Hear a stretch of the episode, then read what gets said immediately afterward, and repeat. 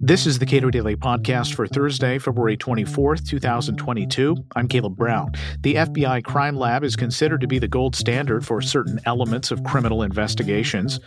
But that lab has widely distributed some forms of junk science and trained state level crime labs in the use of that junk science. And that's had big implications for criminal trials throughout the U.S. Radley Balko discusses his recent piece in the Daily Beast and how the FBI Crime Lab now looks to help prosecutors get around questions about the credibility of their evidence. When the FBI investigates a crime, uh, they use a lot of experts. Uh, they use ballistics experts, um, people who know a lot about cars. Uh, I'm thinking back to my cousin Vinny, where the FBI crime lab expert was brought in to uh, give testimony uh, in that movie. So I guess what do we know about the FBI crime lab, and what do we know about the level of expertise, the level of uh, at which it operates?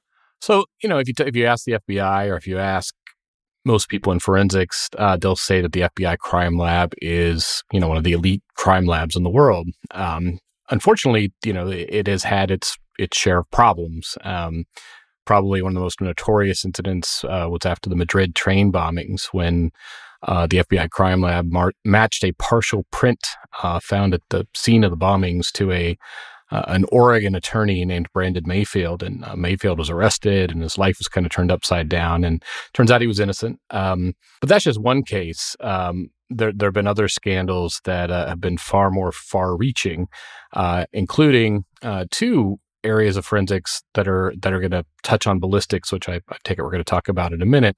Uh, but but that are related to ballistics. Um, and, and, there's this field of forensics that's called pattern matching, and this is any time uh, you have an expert who is looking at uh, evidence from a crime scene and then comparing it to evidence that's associated with a suspect somehow. So uh, it could be a fingerprint, uh, it could be uh, you know bite marks, it could be hair or carpet fibers, um, but it is inherently subjective. It's an expert looking at one thing under a microscope, eh, under a microscope, and eyeballing it, and then looking at another thing under a microscope and saying these two things are are linked or matched somehow, right?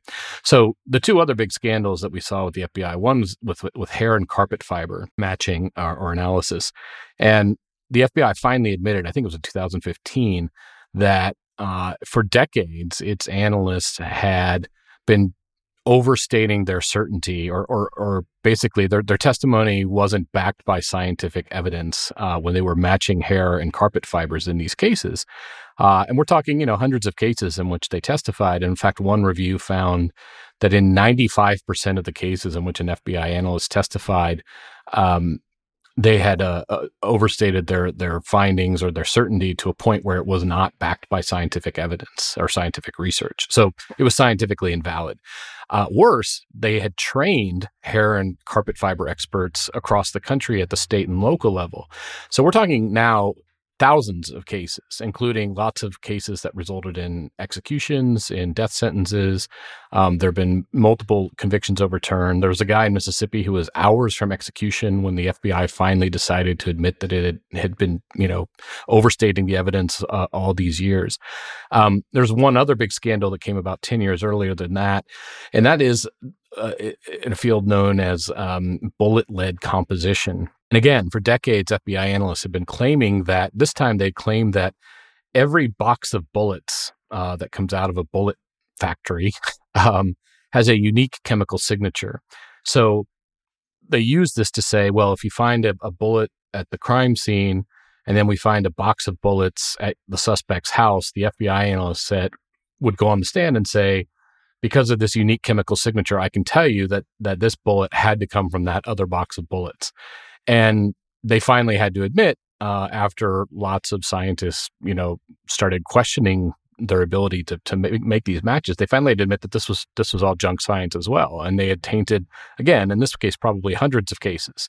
So that's kind of the background of where we're coming at this this uh, ballistics uh, memo that comes out uh, in December of last year. So, what did this uh, memo say? This is the Assistant General Counsel of the FBI Crime Lab, Jim Agar. Maybe mispronouncing that, but what did he say? So, I need to, need to give you a little bit more background here, also on ballistics, forensic ballistics analysis, um, or forensics firearm analysis. So basically, this is this is what you see in CSI and all of the sort of crime procedurals that you get a uh, a firearms expert uh, on the witness stand, and he says every you know they'll say something like every gun leaves unique markings on a bullet when the bullet leaves the barrel, right? And they'll claim that they can look under a microscope and then they can pick, they can look at the markings on the bullet and they can match it to one gun to the exclusion of all other guns on the planet, right? So again, this is a form of pattern matching. This is they take the gun that the suspect owned or they can tie it to the suspect, they fire it in a, a lab, they look at the markings on the on the bullet and then they claim that they can then look at the markings on the bullet found on the crime scene or found in the victim and, and tell you whether they were fired from the same gun. Um, and what we found is, you know, after years and years and years of this kind of testimony and judges allowing it, um, recently, probably in the last 15 or 20 years, scientists have actually started looking at this and, and, and trying to determine whether or not you can actually say that. Uh, and they found that you haven't. And the reason why is because with a lot, like a lot of other pattern matching fields, in order to like say something that with that amount of certainty, um, we would have to know all of the guns in the world that could possibly leave marks similar to the ones found on this particular bullet, right? And that's impossible to say, right? It's, it's the same with really any field of pattern matching, bite marks, um, fingerprints. There's just no there's just no way that we can say we, we don't okay within each each of these fields um, they'll, they'll talk about what they call our distinguishing characteristics right? So on a fingerprint or a bullet like the marks that distinguish that fingerprint or bullet from every other one. What we don't know is how often those distinguishing characteristics occur in the general population. So we can't we can't put odds on it right? If you contrast this to say dna testing we know how how often certain dna markers occur in the human population. So when a dna analyst, you know, and DNA is is science. It was, you know, honed in scientific in the scientific community. It rose out of science. They can say, look, I know that these markers occur this often in the in the human population. These are the markers we have. Here's are the markers. For, these are the markers from the suspect. The odds of anyone other than the suspect, you know, owning this blood are one in 12 billion, right? They'll never say this is a match. They'll, they'll give you odds, right? They'll give you a margin for error. Um, you can't do that in the pattern matching fields because it's so subjective. The, the, they're the analyst is saying, I'm just sort of eyeballing this and I'm giving you my expert opinion that this is a match. Um, and so scientists have said you can't with ballistics you can't do that because we just simply don't know there's no there's no scientific research to support the idea that every gun leaves unique marks on a bullet nor is there any scientific research to suggest that an analyst can look at those marks and sort of um, can analyze them and, and sort of categorize them in a way that distinguishes that bullet from other bullets or the bullets fired from that gun from other guns. Um, and so, you know, for years, judges have just allowed this evidence in, um, you know, on the on the presumption of oh, one because judges aren't trained as scientists; they're trained as lawyers, uh, and because we have a confrontational uh, legal system. Uh, they've basically taken the approach of, well, we'll just let this this expert testify for the prosecution and the defense can call their own and they'll just fight it out on the witness stand and the jury will go you know decide who's more persuasive. And you know the problem with that is there are a lot of problems with that but uh, a couple. One is that you know the set of skills it takes to persuade a jury or to come off as as convincing to a jury are not necessarily the same set of skills it takes to be a good scientist or a good analyst. In fact the two are often contradictory. Um, juries crave certainty. And so an expert is willing to go on the stand and say, you know, look confident and assured and say, you know, I'm going to tell you for certain that this is, I'm going to give you the certainty that you crave. This was a match. Whereas the expert goes on and says, you know what, we can't really tell. I can't say either way. Uh, juries don't find those people particularly persuasive, even though that's probably the more scientifically accurate thing to say. Um, you know, juries are also more suspect of, uh, they see the experts for the defense as hired guns, where they see the experts for the state as sort of, you know, public servants. Um, so there's a, you know, their, their credibility, uh, the credibility kind of gap is built in from the start of the trial. Um, so what happened is when scientists finally started looking at forensic uh, firearms analysis and, and, finding that there was no scientific evidence for the, the kind of testimony that these experts were giving, um, they started, you know, publishing the results. And uh, we've had three different studies done by scientists uh, that have basically said that there's no scientific evidence for to support a firearms analyst saying that they can match one bullet to one gun to the exclusion of all their guns. So, you know, after decades of uh, science feedback from the scientific community, judges have finally started to restrict what uh, these experts can say on the stand. And, and, they're not telling them that they can't testify. What they're saying is that their testimony has to be scientific. And so they're saying, you know, you can say that I can't exclude the possibility that this gun fired this bullet. But what they can't say is this gun could only, this gun and only this gun uh, fired this bullet. Uh, and you know that's that's a lot different, but but they want to give juries the certainty they crave, even if it isn't backed by science. And this, the fact that judges have finally started putting some limits on what they can say has just you know, really riled up the forensics community and law enforcement and prosecutors because, you know, it's going to make it harder for them to win convictions, which, you know, it should. Um, so this is where we get the the Agar memo. Um, so finally, we start getting some pushback from judges. They're putting these fairly mild restrictions on what analysts can say. And so Agar, um, and this, it, it, it's probably not correct to, to characterize it as a memo. It's a handout um, there was a virtual conference of forensic firearms analysts in Wisconsin in um, last year, late last year, and then the the organizer of the conference is an analyst in, in Wisconsin. Um, then emailed uh, the handout that uh, from Agar's lecture uh, to about 200 forensic firearms analysts around the country. And in it, you know, Agar, uh, you know, is sort of expresses his displeasure with the fact that judges are finally putting limits on this kind of testimony and then, curiously, he, he gives them sort of advice or a roadmap on how to undermine judicial authority when it comes to deciding what evidence can and can't get into court. And what he he, he goes so far far as to um, at one point include suggested dialogue between a prosecutor and an expert uh, that they could engage in during a hearing on whether this this type of testimony is admissible. Which you know, um, I, I talked to one attorney who you know, was was actually more sympathetic to Agar than the three or four other experts I talked to, but who said this is, you know, this is fodder for defense attorneys, right? This this memo is going to be used by every defense attorney in the country where this evidence is tried to present because he's basically uh, encouraging, giving them the uh, suggested dialogue to engage in the prosecutor, so that if they do try to engage in it, it's going to not look authentic, right, and spontaneous at all. It's going to look extremely rehearsed and planned. Um, but then, probably the most controversial aspect of the handout is Agar instructs these analysts to say, to tell judges that if you try to tell me that I can't match a specific bullet to a specific gun, you're basically asking me to commit perjury, uh, which is just absolutely outrageous and ridiculous. And, you know, the legal experts I showed this to, uh, you know, sort of just scoffed um, a couple of them actually said, you know, thought thought that this was unethical, and but but most of them just sort of thought it was ridiculous. We have experts at the FBI crime lab uh, in in these various fields, and this is you focused on uh, ballistics expertise here. And, and what's most alarming is the degree to which these people have then trained lots of other people at the state level.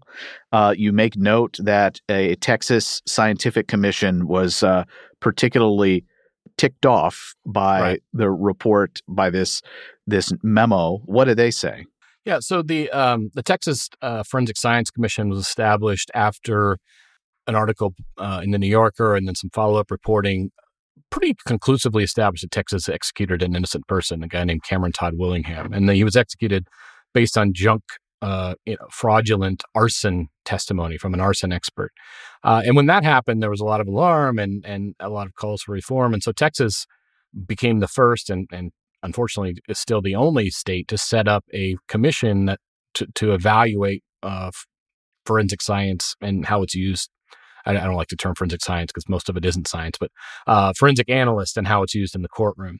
And so they, uh, when they saw this memo, they were alarmed by it also, and they put out a statement basically uh, condemning uh, Agar's advice to these analysts and you know instructing judges basically to be aware that this is going to happen, that this kind of dialogue was going to happen in their courtrooms when people challenge this type of evidence.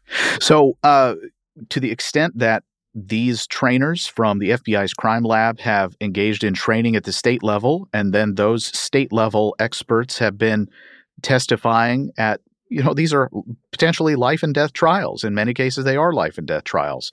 Um, to what extent is that are these previous are previous trials being called into question, uh, where this uh, evidence or this testimony presented by these experts may have ultimately swayed the jury more than anything else? Uh, you know, to what extent are we opening that up? Yeah. So one of the interesting things is in the other types of forensic um, fraudulent forensic testimony or forensic testimony that's been sort of disproven by science, um, they all, not all, but most of them tend to involve bodily fluids or or bodily substances, right? Um, so hair fibers or blood or semen or um, and, and it's all um, it's all or not all of it, but most of this is stuff that includes DNA, right? It's biological material. So in these cases, particularly hair fiber uh, analysis, it was disproven because we we could DNA testing came along and and conclusively shown that that the expert was wrong, that they got the wrong person and the wrong person was convicted. Um, and the courts have been willing to overturn cases pretty, pretty, uh, I would say they've been extremely willing to overturn cases when there's DNA testing that, you know, conclusively shows that somebody's innocent. What they haven't been willing to do is then cast a skeptical eye on that particular expert or that particular field. And I've always argued that, you know, if, if you have a if you if you have a case where an expert said this guy definitely did it and I can my analysis of the hair or the bites or whatever conclusively says this guy did it, and then we later find out that expert was proven wrong in that case by DNA, you know, I've always argued that that expert every single case that person testified in should now be reviewed. Um, and that's not the, the approach the courts have taken. The approach they've taken is you still have to go through the system. You still have to get through the really difficult sort of post conviction gauntlet at the state and federal level. Um, so there hasn't been that kind of review. And there hasn't been that kind of review even in cases where the forensic testimony was just blatantly crap. You know, when it's blatantly been disproven by science, like bite mark evidence, which there's no scientific validity to whatsoever. Um, and even in those cases, eh, um, you know, it's still up to groups like the Innocence Project or pro bono attorneys to find these cases, to go to court, to get through the post conviction gauntlet, uh, and get a court to hear them out. And courts, even in bite mark testimony, courts don't always rule the right way still today. So with something like ballistics analyst, where you don't tend to have DNA, right? Because we're talking about bullets now. We're not talking about hair or saliva or blood. Uh, we're talking about bullets, and usually people get shot from a pretty good distance away. So the you know the the perpetrator isn't going to necessarily leave DNA on the crime scene that can be tested. Um, so it's been you know judges have been it's, it's taken them a lot longer to be skeptical of this type of evidence, uh, even though you know it's it's subject to the same sort of problems cognitive bias subject, uh, subjectivity lack of any scientific research to support it that these other pattern matching fields are. It's just that with these other ones we had dna to tell us they were wrong and we haven't had that with ballistics testing. So it's been a, a kind of a difficult time for attorneys to cast doubt on this. But i will tell you you know one famous case of somebody who was convicted with this type of evidence is curtis flowers in mississippi uh, who I believe holds the record, who being tried the most times for the same crime uh, and was the subject of the um, the In the Dark podcast, which I believe won a Pulitzer. Um, and uh, Flowers was finally exonerated uh, a couple years ago after I don't know twenty years or so on death row in Mississippi. He was nearly executed, uh, but he was convicted primarily, um, or one of the strongest pieces of evidence against him was testimony from a ballistics expert that uh, you know the show I think the In the Dark uh, podcast pretty much showed to be um, false or fraudulent. So, going forward, uh, if you were to advise judges or legislatures or administrative offices of courts at a state level, what's the first thing that they should look into? I mean, we're talking about potentially a very expensive process, uh, and that's not to say that it's not a worthwhile process, but if there's some low hanging fruit that would clear a lot of people or at least get review for a lot of cases uh, in short order, what would it be?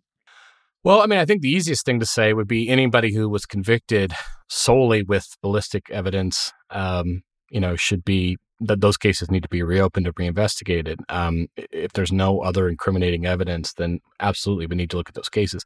The problem with that, though, is that you know uh, we've discovered that a lot of other kinds of evidence are crap, also, um, and so you know what tends to happen is police, and, and particularly in these wrongful conviction cases, the police or prosecutors will get a hunch that that they have their suspect, and then they'll get this kind of tunnel vision, And what they'll then do is just start looking for evidence that incriminates that that particular person, and that can mean, uh, you know, it, it, doesn't actually require anyone to be corrupt. It, it, just requires too much information getting out to the wrong people uh, and biasing them before they conduct their analysis. So, you know, one thing that legislatures can and should do, I think, going forward, for example, is crime labs, any any forensic investigators should not be meeting with police before uh, they do their analysis.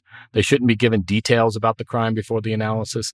They should be periodically given proficiency tests to make sure that their their analysis is accurate. So, one of the people I interviewed for the article is the director of the crime lab in Houston, um, and this is this is a guy who actually gets it and and and understands, you know, that that cognitive bias is a serious problem in this field. And so he gives his own analysts these tests. Um, he'll, you know, every 10 or 12 or 15 cases, he'll, he'll submit a fake case um, with, you know, sort of fake evidence to test them to make sure that they're doing their analysis properly. And just to make sure that they aren't able to detect which cases are real and which ones aren't, because of course, you know, that's, that would defeat the whole purpose. Um, he actually gives them rewards if they can sniff out the fake tests and, and, you know, inform him of the fake tests. So it's a kind of a double testing system, right? They, are testing him and he's testing them. Um, and well, just a little caveat or side note here, because I think this is hilarious. One of the things he told, told me is um, when he first started doing this, his analysts were, were actually very, very skilled at picking out the fake tests. And the reason why they said is because uh, in the fake test, the evidence was always very well preserved. Um, the uh, the description of the evidence was grammatically correct, and there weren't any misspellings. And you know, it's sort of funny on one level, but on the other, but but it's also it it it speaks to, as he told me, it sort of speaks to the quality of the evidence that these analysts are getting in the regular world, right? Um, it's it's often flawed. Police make mistakes. Crime lab technicians make mistakes. There there are problems with chain of custody, um, and that's one of the things he learned in doing this. But but the interesting thing is what he found with his ballistic experts is that when it comes to, uh, I'm going to make sure I get this right here. Um, there are two separate tests he gives. One is can they tell you that these two bullets were fired by the same gun? Right? That's one test that he would give them. And the other one is, can you tell me that these two bullets were fired by different guns? And on the first one, uh, is his analyst success rate was about seventy five percent, if I'm remembering correctly. Which you know, that's good, I guess. I don't know if I'm going to execute somebody based on seventy five percent certainty. Um, but when you look at the other test, uh, whether these two bullets were fired by different guns, it dropped to below 50%. So worse than a coin flip. Uh, so that should give you a pretty uh, good idea of you know how accurate these tests are and how much credibility we should give these experts when they claim 100% certainty uh, in court. And you know, I, I, would also say that Houston is unique in that they do give these proficiency tests. Um, a lot of these fields of forensics have been really, really reluctant to subject themselves to tests. And the reason why is because when they do, they do really lousy on. There was a test of bite mark experts that finally, uh, you know, after a lot, a lot of criticism, they finally sort of subjected themselves to one of these exams. And I can't remember what the exact numbers were, but there was just a really sort of troubling, concerning uh, problem in that most of these bite mark experts couldn't even agree on whether a mark in a photo was an actual bite or not. Like they weren't even asked to match it to someone. They were just asked to say, is this a human bite or is it something else? And they couldn't even agree on that. Right. So, you know, in a lot of these, a lot of these were taken from actual cases where a bite mark expert actually testified, yes, that's a human bite. And yes, I can match it to the defendant. But it was given to a bunch of their colleagues. They couldn't even agree on whether it was a bite. So, you know, people are getting executed based on this kind of testimony. And I'm laughing only because that's really all you can do because it's so utterly outrageous. Radley Balko is a writer at the Washington Post and a media fellow at the Cato Institute. Subscribe to and give a rating to the Cato Daily Podcast on your podcast platform of choice, and follow us on Twitter at Cato Podcast.